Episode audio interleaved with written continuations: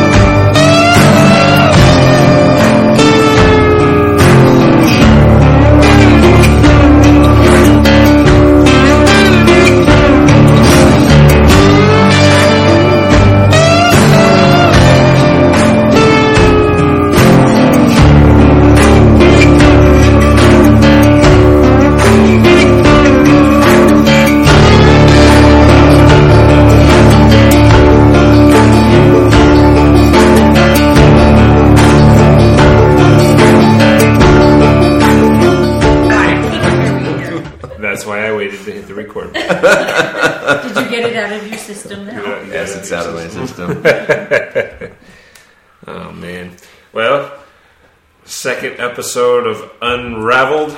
Uh, today it is Ken and me, Andrew, my wife Katie, and Ken's wife Kathy, and we are talking about the pastores. There you go. Dígame uno más. Pastores. Yeah. So, uh, yeah, the idea of specifically the idea of having a husband and his wife serve as the pastors of the church. So, we're going to think about this in light of what Scripture tells us, the instruction that we see in Scripture. Uh, we're going to see if it's biblical. Um, and I mean, it's kind of important if, to get our polity right, our church government right. Uh, kind, Kind of, of, kind of important to get our, our eldership right, our, pastorship right, uh, according to God's preferences and not ours. So, so I think this is a, an important conversation. Yeah. I think loosening the screw a little bit to broaden that, that horizon, just also talking about lady pastors. Yeah. Yeah. Well, talking about there are going to be several things involved in this conversation, right? So, lady pastors, the single pastor model Yeah. church, uh, papacy, Catholicism, um, Mm. Presbyterian, like all of that is involved within this conversation. Like, what is your church polity? Uh, is there room in biblical church polity for a husband and his wife to serve as basically co-pastors of the church, right? Yeah. Oh. And we're talking about it because it's a big problem today. Uh, if you are one of those churches that have a, a man and his wife serving as co-pastors of a church uh, here in Douglas or just in the immediate area, we'd love to have you on in a later episode to interact with some of these ideas. So Definitely. Just starting out, uh, be sure to listen and take notes. And uh, we want to have a cordial conversation. Our desire is not to just be argumentative. Like we really want to know what God wants. Right. So- And that, that's really important. We're not building up walls and, and like saying, hey, we're better than you over here. We're doing things biblically and you're such a heretic over there. Um, where we need to, we'll call out heresies. Um, but but we we desire unity. We desire the church. You know, however many there are in Douglas, which I would say the more the better if they're faithful, if they're healthy. You know, so there's 20 churches. Great. Yeah, let's edify. Amen. Let's edify one another. Yeah. Now, 20 churches that are claiming to be churches that have all kinds of That are not churches. horrible Yeah. problems that aren't actually churches. That's a different thing. So this isn't wall building. This is like, like this is an issue. Um, I have, I'll say acquaintances that I that I respect um, that that ha- that that take this view that is an, a major issue in the church, and we need to deal with it. I think the conversation will just be good, like usual, just to deal with the things that people don't want to talk about. And man, hotly debated topic, especially when you talk about like what women can't do in 2022. I just rhymed like Dr. Seuss. Like, there it is. wasn't scripted. Remember, I saw you reading off your notepad right there. what? He's like at two o'clock the morning. Ooh, that's Ooh, that's so good. I gotta One see C. Uh, that, uh, according to the Bible, there are, and not, it's not a matter of ability. There are quite a few things women aren't aren't to do in the church. Not that they can't, right? Ability Right. speaking, but that they, they shouldn't. Um, there are also quite a few things that men shouldn't do. So I would, we just want to know what the Bible says. For sure. Cool. So uh, you have a nice little brief history of the issue, lady pastors, here in the notes. Would you like to Yeah. uh, to just uh, briefly? Well, I think one of the yeah the, one of the interesting things about the how, how recent this is was this was developed um, or instituted from the Assemblies of God. They were formed as a denomination, and they ordained their first women pastors, and it was in 1914. So we're we're talking like within within a hundred years, more or less, which is really really recent. Um, when we're talking about um, orthodoxy, we're talking about different viewpoints. Like this, tr- traditionally, historically, like there wasn't really any disunity in the overall church. Um, and then uh, it was interesting to, see- to see too, because we lived, and I would say, kind of still living through what has become a chaotic feminist movement. Uh, this this woman pastor idea was just lit on fire, and by lit on fire, I mean like just spread like across nations. The idea of it because of the feminist movement, which again we need to clarify it because we don't want to say we're against the feminism. Look, we we are entirely in favor of justice. Uh huh. Maybe not necessarily the way the world pursues justice, but we want to see justice on earth. We are entirely in favor of men and women being treated as equals, and we believe Absolutely. that we believe that historically, at least in the United States, there have been protections in place to guard women and make sure they're treated as equals. Right? Uh, some of that's kind of weird now with transgenderism because men are becoming transgenders and suppressing women again. Right. Uh, Just so redo it, there's, undoing uh, everything. so that irks me. But traditionally, uh, there are systems in place to protect women, and yeah. yeah. Uh, so I'm in favor of that. Uh, I respect women. I can learn from women. I listen to podcasts by women with my wife. Um, I don't think it's impossible for a man to learn from a woman. I think women can be very good orators and have many good things to say. So none of that is on the table right now. This is particularly regarding um, women filling the role of an elder according to Scripture. Right. Like, not that women don't have the ability to lead uh, or or have authority or practice authority well, but biblically, according to God's design, should should that happen? And design is key here Yeah. because you've already re- you are, you've already mentioned ability. I, I, I just I, I hate to tap brakes too much and and just clarify because it's not a matter of like defending our position in a way that you know is going to be opposed by the world, but it, by saying that you know the quick thing people are going to hear when you relate to what is trying to be done in the feminist movement is you're saying that I can't do something. No. It's not about ability. It's about can you, as far as like, sh- should you? You know, is it is it for you? No, and that's where the the answer is clear. No, women aren't to serve as pastors. It is reserved for men. It sounds at surface, you know, at the surface like a sexist statement to say, you, well, women can do everything men can do Sure. um, within reason, um, as, as again when it, when it comes to ability. But even as you brought up the swimmer, you know, you brought that up, or you're just generally talking about I, I generally alluded to the swimmer at the Olympics. Yes.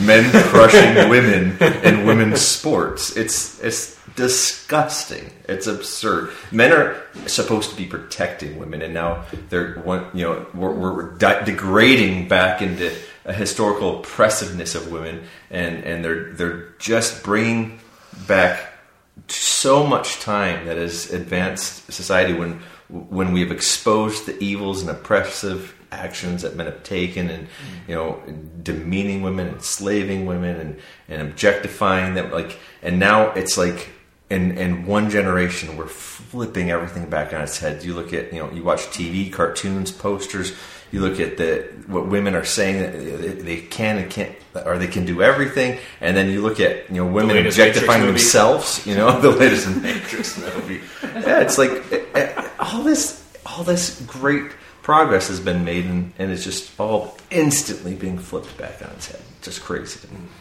Yeah. Yeah. So we, we care about civil rights. Definitely. We care about justice in the world. We care about real equality. Um, but what we see today in the hyperfeminist movement, it's not a not a push for equality, but instead superiority. And now there's even a canceling out of, of genders altogether. So it, you almost can't even call the movement today women's rights or a feminist movement. It's a it's, it's a push to turn humans into aliens or something. let me ask the ladies a question You're here. What's? Yes. what very simple question what's a pastor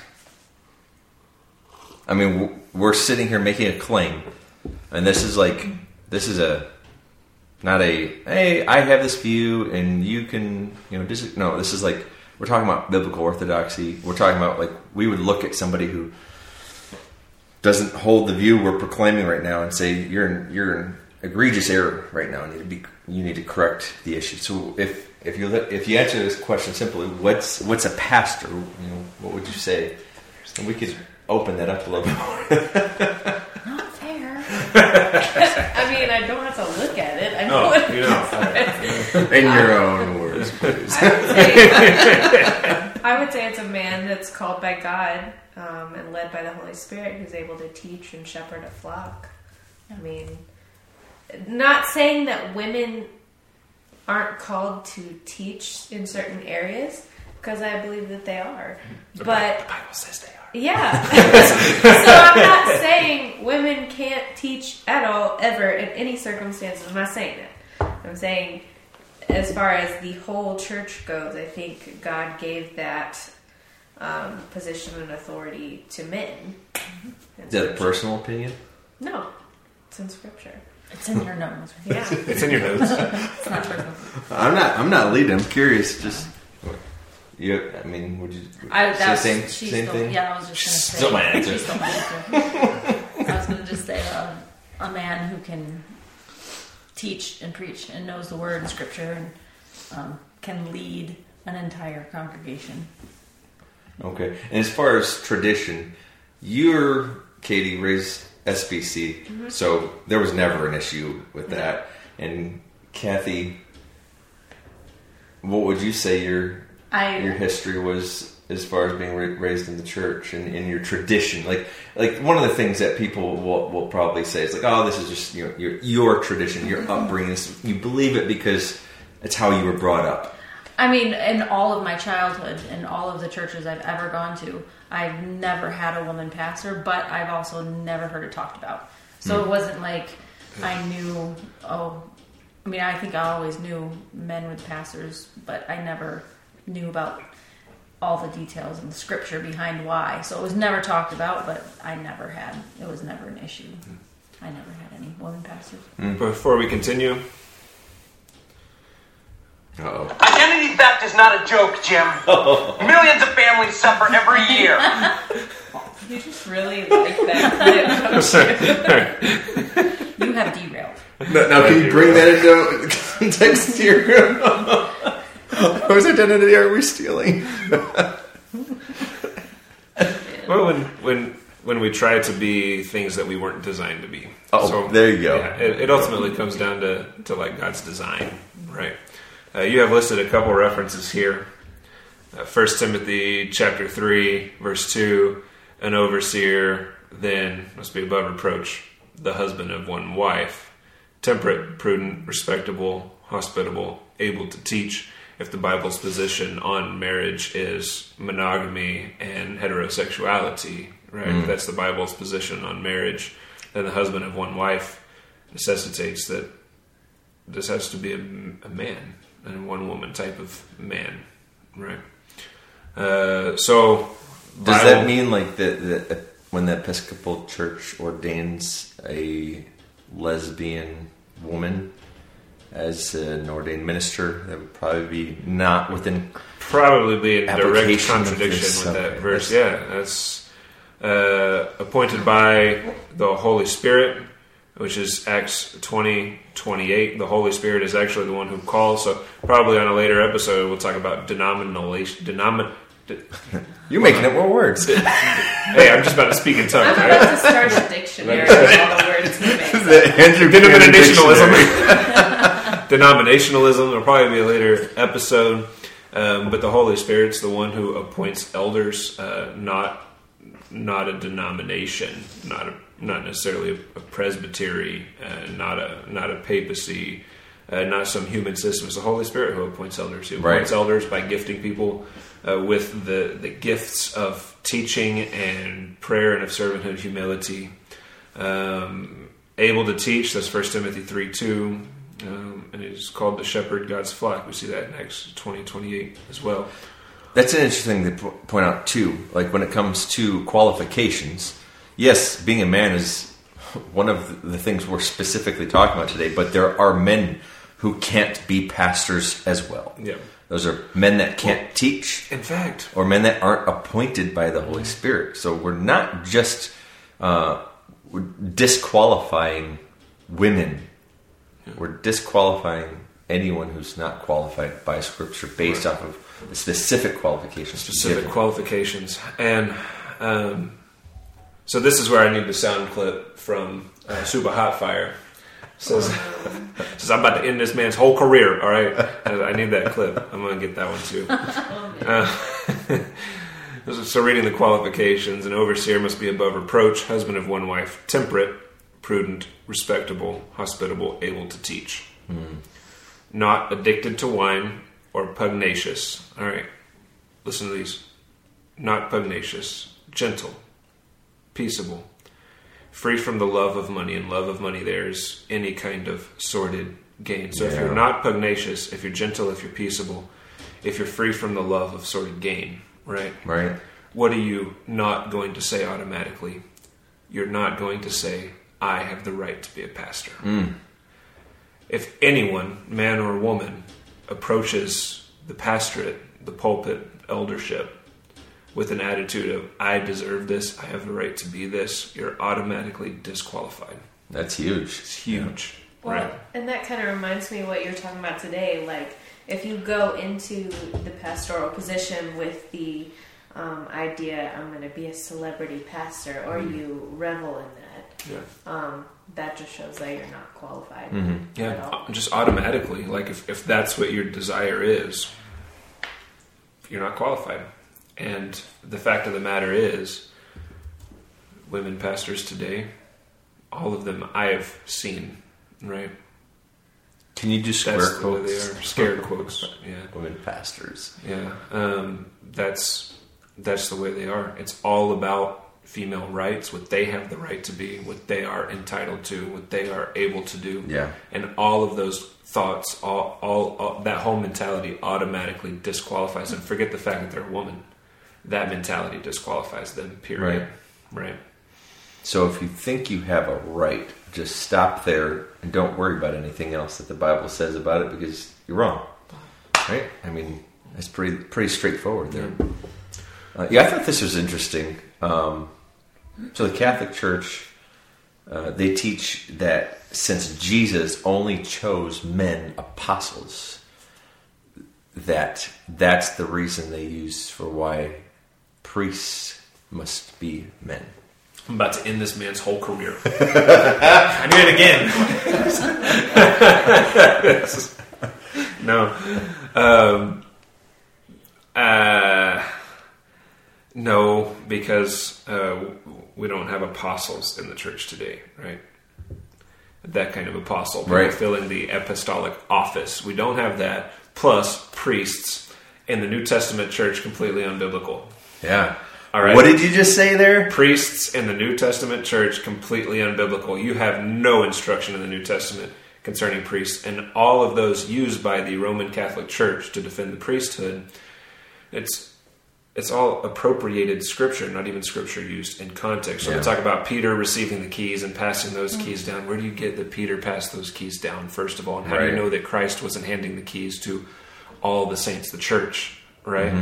Um, like, you have to add so much to scripture to get Roman Catholic polity, where you have a single pope at the top and you have bishops heading on down, and you have priests in the churches, and they are the mediator between you and Christ. Like, who needs a mediator if if Christ is the one who died for our sins and forget? You don't need a human mediator. You need Christ. That's, Yeah. that's Which the whole Bible thing. teaches is Which the, Bible one teaches. mediator And then, God and and then, like we saw in the sermon this morning, like the biblical model for pastorship is not even that a church has one pastor at the helm of the church or, or priest or whatever. There's not that kind of polity, not that kind of top down structure. Instead, there is a plurality of elders Right. so that celebrities aren't made, so that one person doesn't have control, right? And so that doctrine is always tested and you don't have these personality sort of churches. Um, there's a lot of misunderstanding when it comes to what a pastor is in Yeah. the world in the world today um, because everybody thinks I have a right to do this I can make a career doing this I can become famous and powerful doing this right, and that's not what it's designed to be Well, that we we've adopted as well, like this mentality, like of specifically in America, where you have corporations built. Corporations have CEOs. CEOs lead the companies, have subordinates, and, and they make the decisions.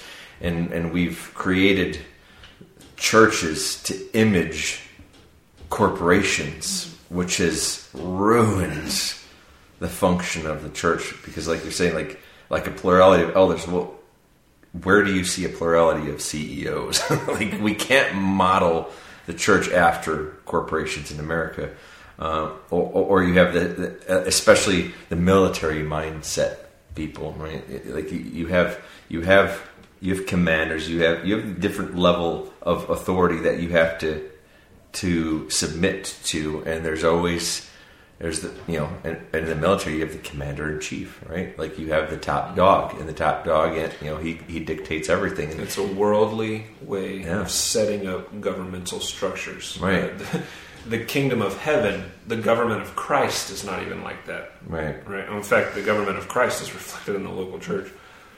Christ the head.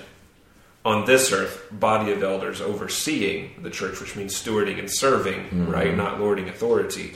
And the congregation at large, and we see the congregation making decisions. Like the elders don't even do things without the congregation, which is which is cool to think about too, right? Um, and the kingdom of Christ, the kingdom of heaven, being different from the kingdom of the world, just as God King and His people forevermore. Right. Um, that's what it is, and people will be perfected. There won't be any need for these human government structures that we have on this earth. Um, but right now, we sort of we have to have them because there is injustice, and Christ gives governments the, the sword for a reason. That's probably a topic of another episode. But um, the church, the kingdom of heaven, it is not like the world.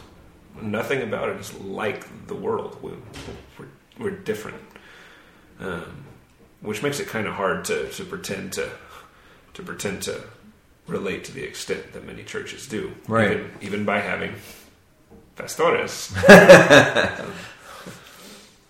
pastores well i mean as we as we segue into pastores uh, robert and maria you know let's talk a, a little bit the the hypothetical The pastores. hypothetical. We're not Yeah, referring we're not to referencing anyone, here. If if your names are Robert and Maria, sorry these are, these are hypothetical characters in our illustration here. Okay, Here's like some of these offensive places in Scripture. I say offensive because it, it pierces the, the culture today. Um, we back up a little bit in, in First Timothy. Man, we have this super sexist Paul that like like feminists today just want to probably rip out of the Bible and burn. Right? First Timothy two, uh, we have starting in, in verse eleven. We let a woman learn quietly with all submissiveness. It, it says, I, "I do not permit a, a woman to teach or exercise authority over a man." wait, why are the ladies here with us? They're not teaching having authority over a man. How, how can Just they to be make on us a, look better. How can they be on a podcast with us? Yeah, stop being quiet because you're, you're really like. You just told me to be. Paul just You told me just told be me- quiet. Paul just said be quiet. Making it look like we're doing something different here. but it says, I do not permit a, a, a woman to teach or exercise authority over a man. Rather, she is to remain quiet. For Adam was formed first rather than Eve. And Adam was not deceived, but the woman was deceived and became a transgressor. Yet she will be saved through childbearing if they continue in faith and love and holiness with self control. And I know we we brought this up in part on uh, actually one of our blacktop episodes recently, as you're preaching through First Corinthians. Um, but. Huh? I'm gonna miss it. You're gonna miss it. Yeah, it's sad to see it go. Um, but but this is yet another area of many where you can see a direct contradiction. If you are going to take up authority as a woman, you're going to take up authority um, in a position that that we're saying, according to the Bible, you're not to have, and, and say, "I'm I'm going to pastor. I'm going to teach. I'm going to preach. Have authority over this congregation as I as I proclaim God's word and and bind you to it." But wait, wouldn't it be okay if Maria was under the authority of her husband and serving as one of the pastors? Man, oh man. I mean, woman, oh woman. That's one of the popular arguments today. You I don't know, How is Say that like an that. I I don't understand that. what's that? How is that an argument for women pastors? Because she's no longer teaching with authority over all the men in the church. Her husband is presiding his authority But she's over her. teaching. Yeah. teaching a, a congregation. I mean, just because, like if me and Ken pastored a church, I know, I know, I hate that, but I don't understand just because Ken is would be the the the elder or whatever, and I'm under you. How could I teach a whole bunch of other men? What about the other elders that are sitting there? How does that? I don't understand that. Well, this this has to do less, I think, with with just saying something, speaking, right? And it has to do more with the office that is being filled, the Right. office of authority. So if you have a woman serving as a pastor, right? The biblical model is that all the pastors have equal authority in the church, right? All the elders have Right. equal authority in the church. They oversee the church together. There's not one with authority over another. So if you have two pastors, pastores, biblically they have equal authority there. They oversee the church equally, and so she is sitting in the place of authority then over the entire congregation, and even holding men who are elders accountable if they're trying semi to do things in some kind of some way that that reflects scripture even to the least degree right Right. um, so it's the filling of the office, not merely the act of teaching. Women can teach men. It's not a problem, right? Ability speaking. Women, though biblically, cannot fill the office of elder and fill the elder's teaching position, Right. pulpit. So Paul is not talking about all of life. he's talking about that specific thing. Yeah. Right. Yeah, people take that way too far. right. As they often do with things written in the Bible. Yeah. Um, which is why we need contextual teaching, why we need expository teaching. Right. So first, no, you can't be a what would that be? A subordinate pastoress, like I, whatever that would be, because there is there is no such thing. There's no precedence for that. Right, Well, that, that speaks um, to like the way many churches do things anyway, right? You have a senior pastor or a lead pastor, Right. and then you have a youth pastor who's under him, or a music pastor who's under him, and or or an executive pastor over here who who kind of tells other pastors, you know, where they need to be, where their lane is. The Is lane there that they an need to assistant to in. the pastor? assistant Assistant to Assistant- assistant to the assistant pastor. pastor. assistant to the regional pastor? I, I see a We- mug in the making. There's assistant to the regional pastor. That's great. Yeah. Uh, there's none We'll that. give that one to you.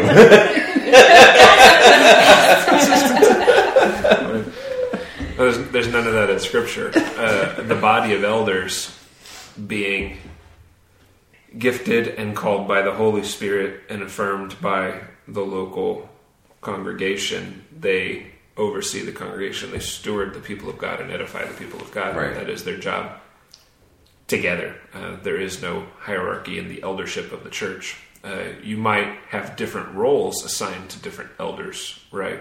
So you can have a teaching elder, you can have an elder that's really good at doing some executive stuff, organizing people, administrative. You can have that, but no one has authority over the other elders in that sense, right? And where church discipline is practiced against an elder, it probably takes more than one other elder coming to him. I don't know, maybe like take two or three others with you.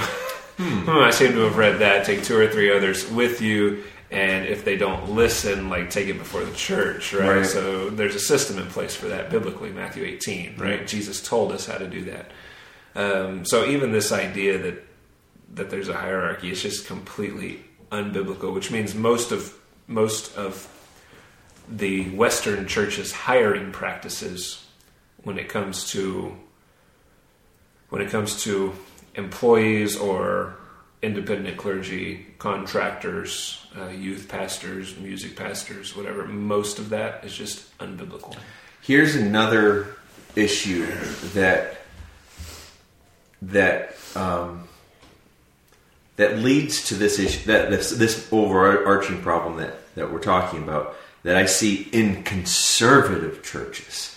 So we know, and, and it's it's easy to just call like And the oh, liberal. Yeah, liberal this, liberal that, whatever. Like, but but conservative churches, eh, you know, when you're talking about biblical orthodoxy, I've seen this coming up where they would affirm, no, we, we believe pastors should be men, but the problem we see where, where we've already addressed like the head pastor or the only pastor. If if you are an only church, pastor in a yeah. church, you're still doing it wrong, but then you are causing another problem. What happens in these churches where there's one male pastor is their wives are great influences over there, which is good. Like our our, our wives influence us, but they become they become what we're talking about, the pastores, just not by name. It's not by name. And I've seen even the- these these couples, you know, function in a way where they are leading these churches, and that also is a very unbiblical model. You don't have to say it. You don't have to lay your hands on your your wives or other women and say, you know, we're ordaining you as an elder of the church. If if you're functioning that way, um, you're still violating God's law, and we like that. Yeah, I- go ahead. make a clarification here. There are churches that are so small that they only have one qualified person to serve as Sure. an elder of the church, right? Um, in this case, I, I want to take a very historic position, um, the position of the reformers um, and of of many in the Protestant church who made their way over to the Americas, you know, starting out seeking religious liberty and Yeah, freedom. Um, even even Charles Spurgeon uh, said stuff like this, right? That there ought to be plurality of elders, more than one elder in a church. But if that is impossible, have a real godly man serving as your elder until you have more qualified men to promote as Right. elders. So, so there's there's some precedence for that. Sometimes there's just one guy qualified. Yes. Yeah. And, So- and can we make an affirmation right now? If Yeah. you are a pastor of a local church and it's because there are no other qualified men to lead with you, okay, uh, we, we affirm Yeah. you. Absolutely. Definitely. There, there's no correction there. It, the question comes in now that you are properly leading and raising up other elders in the church and, and shepherding the entire flock when other qualified men are there. Are you appointing Yeah, them appoint appoint to lead with you? Right. Or do you want to remain the chief? It's not about you. No, it's not. um, are we we nitpicking over something like this? Is this like is this a, like a, a Douglas Reformed Church distinctive? Like we It we is just distinctive, believe yeah. it is a distinctive. Is it? I can show you nitpicking though if you really want. I, I mean, I, I don't want to do Your that. wife has spoken. I don't want Oh, my to. My wife saves me from doing many dumb things. Yeah, don't tell him, right? There is a side thing I kind of wanted to say about this. Like, if you're a woman that's interested in theology, like, that's great. I don't think enough women are. Like, and a lot of churches, they don't encourage that. That's right. Um, so if you're a woman who loves learning theology, great, keep doing it. Um, but you don't have to be a pastor to explore that. To, or even to teach it. yeah. Or- I mean, Right. and we need to be teaching the women in our churches theology. Like, Well, I was going to say that too. Like, i- i- if if you're a woman who loves theology, and I hope you do, come to Douglas Reformed Church, and Yeah. maybe we could get uh, good enough numbers to get some systematic theology going Yeah. for couples, and Hey. and yeah, we'll learn about God together. Yeah. yeah. No, I I greatly admire women. And I think it is so hot when my wife is like wanting to talk theology. oh man. Let me exposit That's- First Timothy three with you, baby. Uh, she comes to me, she's like, Hey, we're talking about this in Bible study and I wanted to ask you a couple questions and I'm immediately like turned on like Stop. No, a woman who loves theology is a good thing. Absolutely. Um, let's let's hit a couple of the the arguments because we don't want to be, you know, an echo chamber. Oh wait, this is, this is supposed to only be one sided. one sided. Yeah, I mean, we'll make great arguments and just you know, We can build straw men and tear them apart. it's the easiest way to win, right? There you go. I mean, we're right because we say we are. Here, here's a big argument. Um, Paul was addressing just the women at Ephesus from teaching men because Ephesus was known for its temple to Artemis, and women were the authority in that branch of paganism in Ephesus. So Paul, Paul, when he wrote, you know, First Timothy was just addressing female-led customs in that culture. So, so we make a cultural argument here. And a little side note: this is why I always shy away from mostly ever alluding to culture as as like a chief reason to of biblical interpretation. We absolutely use it Yeah, grammatical, for, for context, historical, Yes, grammatical, historical. but but to to have that the chief reason for a teaching, that that's that's an error to mm. make. But that's just a side note. So, Kathy, I'm just kidding. You looked at me like, "What are you talking about? Tell me about Artemis." And uh, so so the argument here is Cassie this would slap. Artemis in the face, please. Artemis, you need Jesus. so is, is Paul just being cultural? I mean, is he just addressing a, a specific church, a specific context, and we should say, you know what? Maybe we shouldn't be so dogmatic about Paul's exhorting women to be quiet and not exercise authority. Well, weren't these letters passed around to all of the churches? Read verse 8 real quick. So, yeah. Uh, 'cause- In every place. There it is in verse 8. yeah, because if he meant just that one specific church, he would have said, by the way, women in Ephesus. Mm. Mm. Yeah. I feel And, s- like- yeah, instead he writes, Therefore, this is 1 Timothy 2 8. Therefore, I want the men in every place to pray, lifting up holy hands, without wrath and dissension. So, men, show your humility, show that you are submissive to God. Men, So that do just this. breaks the Right. cultural. Cultural barrier broken, right there. Likewise, in the same manner that men are to be submissive to God, likewise, I want women to adorn themselves with proper clothing, meaning modestly and discreetly, not showing off, right? Not with braided hair or gold or pearls or costly garments, but rather by means of good works, as is proper for women making a claim to godliness. A woman must quietly receive instruction with entire submissiveness. So, just as the men are submissive to God, so women are to be submissive to the instruction of God that is being preached in the church. Um, that sounds like equality to me, right? Like true, like real equality, mm-hmm. right? Both men and women are submissive, and it's not just in Ephesus where there is this temple of Artemis, but it's in every place, right there in verse eight. So Paul makes that very clear. You can't exposit the scriptures and get to it was cultural, right? uh, what's that passage too that we have? I I know it is most likely First Peter when Peter he makes the assumption that the I'm pretty sure it's Peter that says makes the assumptions that the letters that are written by Paul are being read in all of the churches. Just it's, it's an expectation. Yeah. It wasn't long after Paul wrote them all that they were collected together and passed around yeah. and copied by scribes and uh, and kept in libraries and considered right. to be scripture.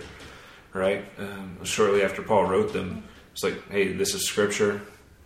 Let's pass these around. Everybody needs this. So I mean, that's that's a pretty nice answer. So we don't even have to go far from where we're reading already to get an answer to an argument that's made about this idea of qualifications. So it's right there. It's not cultural because Paul says in every place. Every place. Yep. So, all right, that's one big argument. What about the objection that Paul is addressing husbands and wives? He doesn't say husbands and wives there. Come on, man. He says he says men, all men, and women, all women. That's what he says in the verse. Right. But but that just seems too simple. this is a big argument. Like the, the chief arguments that, that oppose this this idea that men are and only qualified to be pastors. And it breaks down when you just read the passage. so you're just saying read the Bible. Read the Bible. Yeah, that's it. I mean, the problem with reading the Bible is it opposes men's and women's hearts on purpose. It cuts between soul and spirit, yeah. bone and marrow, convicts us to our core. That's why people find it difficult to engage the Bible and read it and really um, really wrestle with, not against, but with the ideas there in Scripture and um, be conformed to the image of Christ by reading Scripture and by sitting under sound teaching. Why do you think that's so difficult? Yeah. Because it exposes us. Right. And we don't like to be exposed. We love the darkness, which the Bible also says about us. yeah. you know, we're naturally drawn to these topical sermons that are most frequently preached in churches today because the the men who preach them are are chasing hobby horses, um, but they're also trying to appeal to their listeners. Um, and one of the critical areas of error is they're they're trying to be relevant to their lives, like like the Bible being proclaimed faithfully wouldn't be right. relevant to somebody's life. Like everybody in the congregation, um, you know, I, I, I'm, I'm gonna I'm gonna bring up an example generically of, of this this idea of just relying on getting the word to do its job. Mm-hmm. Um, get the word out there. Like like when when me and Kathy were um, working through this specific issue. Um, I had a lot of things to say, but instead of relying on my words, I I hoped and relied on God's words to do what God's word does, and and I, put His word out there, and it did exactly that. I'm being generic on purpose. You can get more detail if you want, but um, the the word of God went out, and and it did what the word of God did. Like I could have, I could have come up with, you know, ideas. I could have made my own arguments. I could have um, pled whatever petitions I had, but I didn't. Like I said, God, so your your word is the only thing that has authority and, and power and hope, and that actually penetrates the hearts and souls of men. And and I'm not going to to rely on myself to, to do that. And I like I I, I think it's important for us to reflect that same thing outward towards everything we're talking about. We're talking about well, we're addressing the women in these churches today who think they should be pastoring or co-pastoring with their husbands, and we're pleading with you, like, don't listen to our word. That's why we're tr- we're trying to allude to these passages. Go to these passages and and and and just see what God says So- and hear what He has to say to you. So they'll go to the passages and they'll start reading in the Old Testament and they'll start seeing Miriam, mm-hmm. Deborah, Oh, and Huldah, these women chosen for leadership roles in the Old Testament. You mean to tell me that the Bible doesn't support women leaders in the church?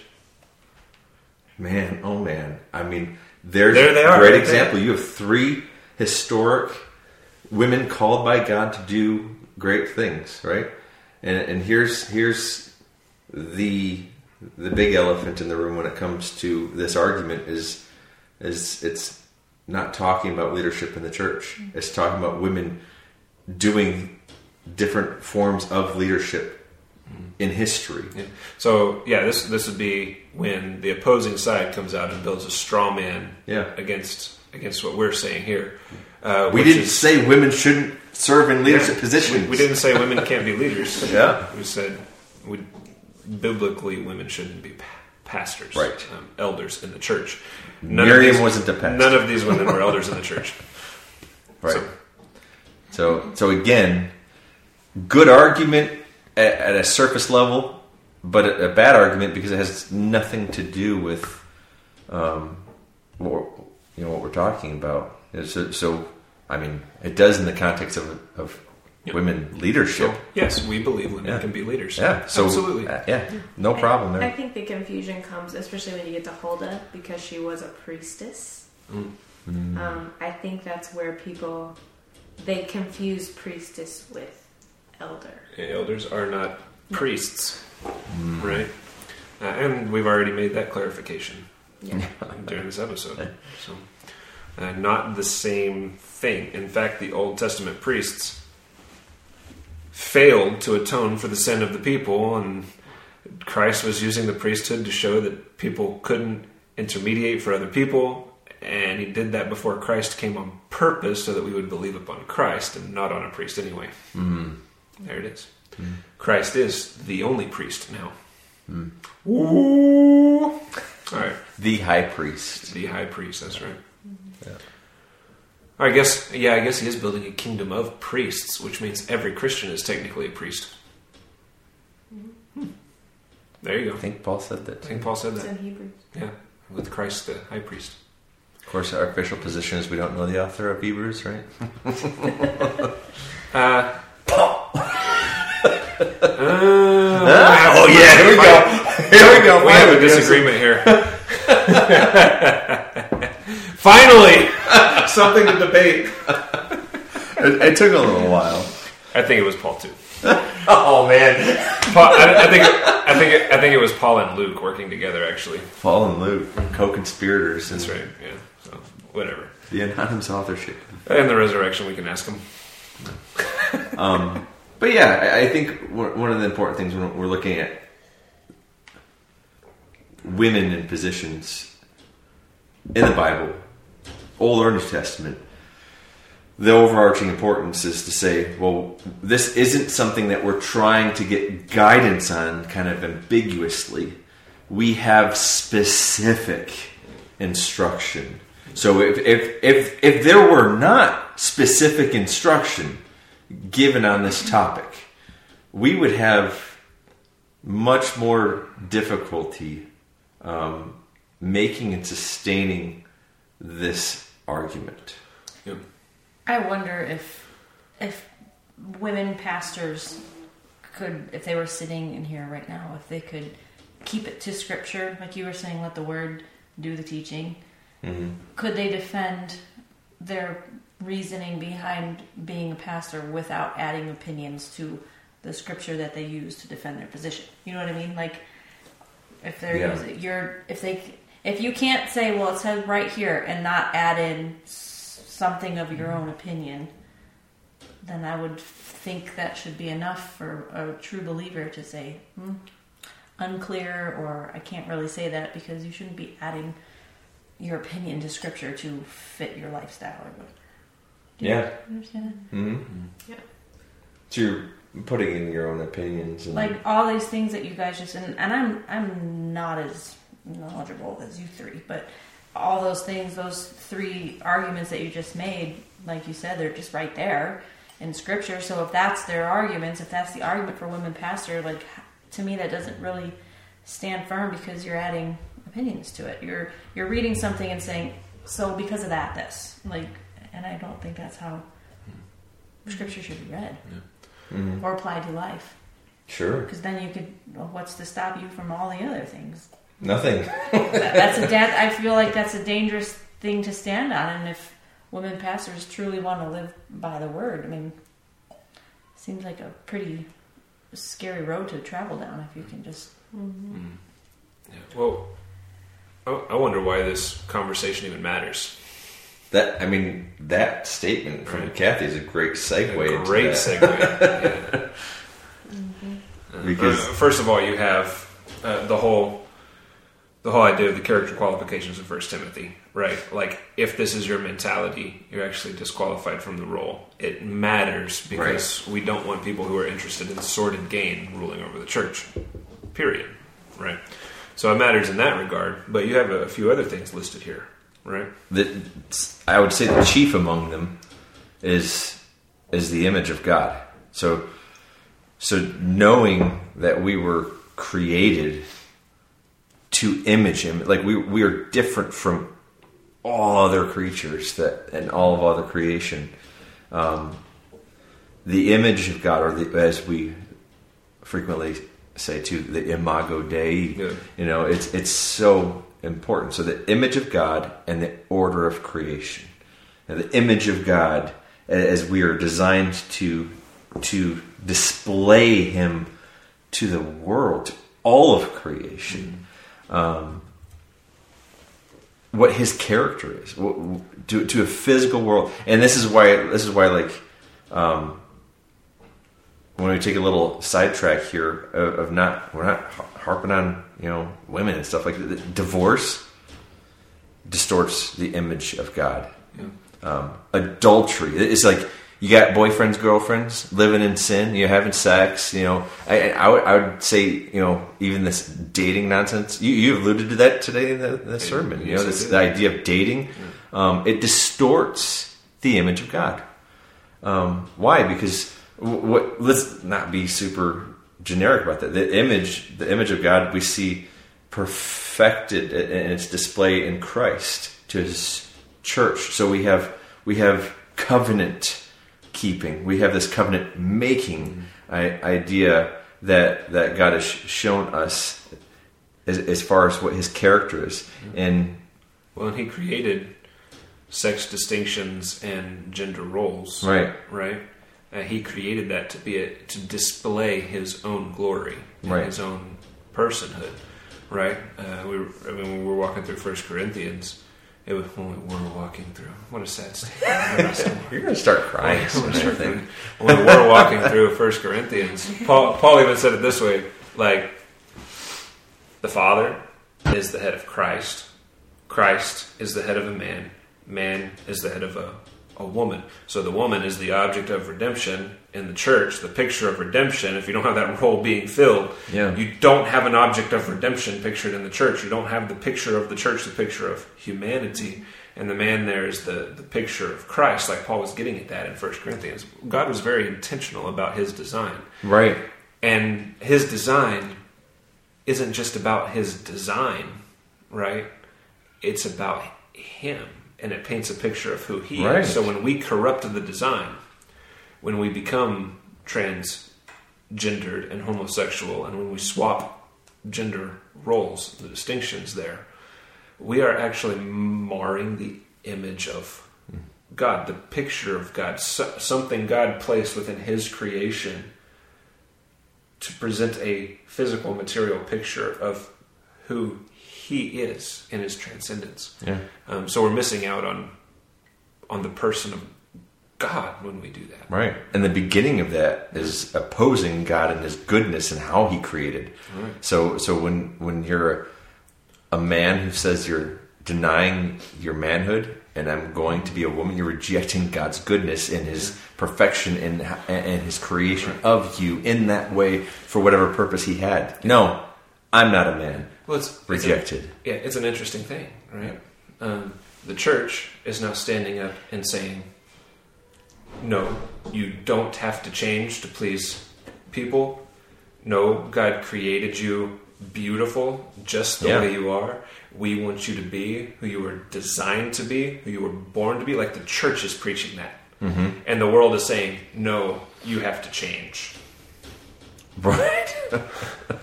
Come on now. That's- That, Uh, that's getting flip flopped too, as far as history's argument. Yeah. yeah. it's- and it's come on, no, the church is actually preaching. You were born beautiful. Be who you were born to be. Yeah. Like that's, and we, we want to support that. We want to edify people in that. Like you don't have to you don't have to suffer this identity crisis that the world suffers. Yeah. Be who you were born to be. Absolutely. You know, one of the things I find interesting um, when we when we just observe creation and orderliness, because God is a God of order, uh, and and we don't want to make chaos out of the order that He has created, even though we do a good job at that. He He could have created everything instantly, like He didn't though. No, he didn't. Yeah. He took a couple of days. formless plant, light, separation of light from darkness, atmosphere, land and oceans, water, vegetation, garden, sun, moon, stars, sea creatures, birds, land animals, man, then woman. Why? Like, like, he, like nothing God Because does is woman purposeless. the woman is so masterfully created. She took the longest amount of time. There you go. We're complicated. Oh, that's not what I was saying. Man, I was trying to be sweet. or, or another one would be, well, I messed up, man, so I'm going to try again. And I tried. Oh, there, There, was, there was a woman. Perfection. uh, God, don't mess up. Adam was like, whoa, man. Whoa, man! what a hottie! what a hottie. but I, I, I find I find that in, interesting too, and that's really you know just reading into a lot of things. uh, But when when it says, you know, "Well, why, why God?" Like, well, that's why because His order matters. Like He didn't create even human beings together at once. He created in order. And and again, this isn't like you know getting on an internet forum being first. you know, this isn't like oh, I'm first, so I'm better. I came before you, so I'm your head. Like like this is No, God created an order, the order He wanted. right. And men are not better than women. No, And women are not better than men, though I often think women are better than men, right? But they're not according to God's design, right? yeah, Um, in fact, no human is better than any other human being. Um, Right. All wretched, all sinful. Um, and we're about to call many churches in the Douglas area and around the world to repentance for distorting God's plan for the church, right? right. Understand In love, in, in love. Yes. Yeah, uh, for the purpose of edification. And when we do that, we understand that we are sinners too, in need of great repentance when we are found to be in sin. So, so we do we do this as fellow sinners. We're not better Right. than anyone. If you came to us looking for faults, you would find it. You would find them. This is not us fault finding. This is us addressing a major area of distortion of God's image in Douglas, Arizona, and that's the repentance we're calling you to. Is repent of of the disorder that you're you are causing, that you are creating and marring His image. Yeah, in the pursuit of sordid gain. Yeah, Because uh, I think ultimately that's what it comes down to, right? Because if we're not interested in sordid gain, we have no reason to to manipulate and appropriate the scriptures to to to advance our own positions. We just Yeah. have no reason to do that. right. So that's it. Give the last words to the, To the ladies, our pastores. Well, and, I mean, just a plug for our women's Bible study. What's We're talking Do about Titus 2, like the importance of older women teaching younger women how to be godly women in their homes. Like, that's what we're supposed to do and and in the church. Yeah. I mean they they hit on the church a lot. So it's it's um it's it's teaching women their important roles in the church to the church body to other women in the church. So, what can women be? On the other side of this conversation, we got two whole minutes to talk about this.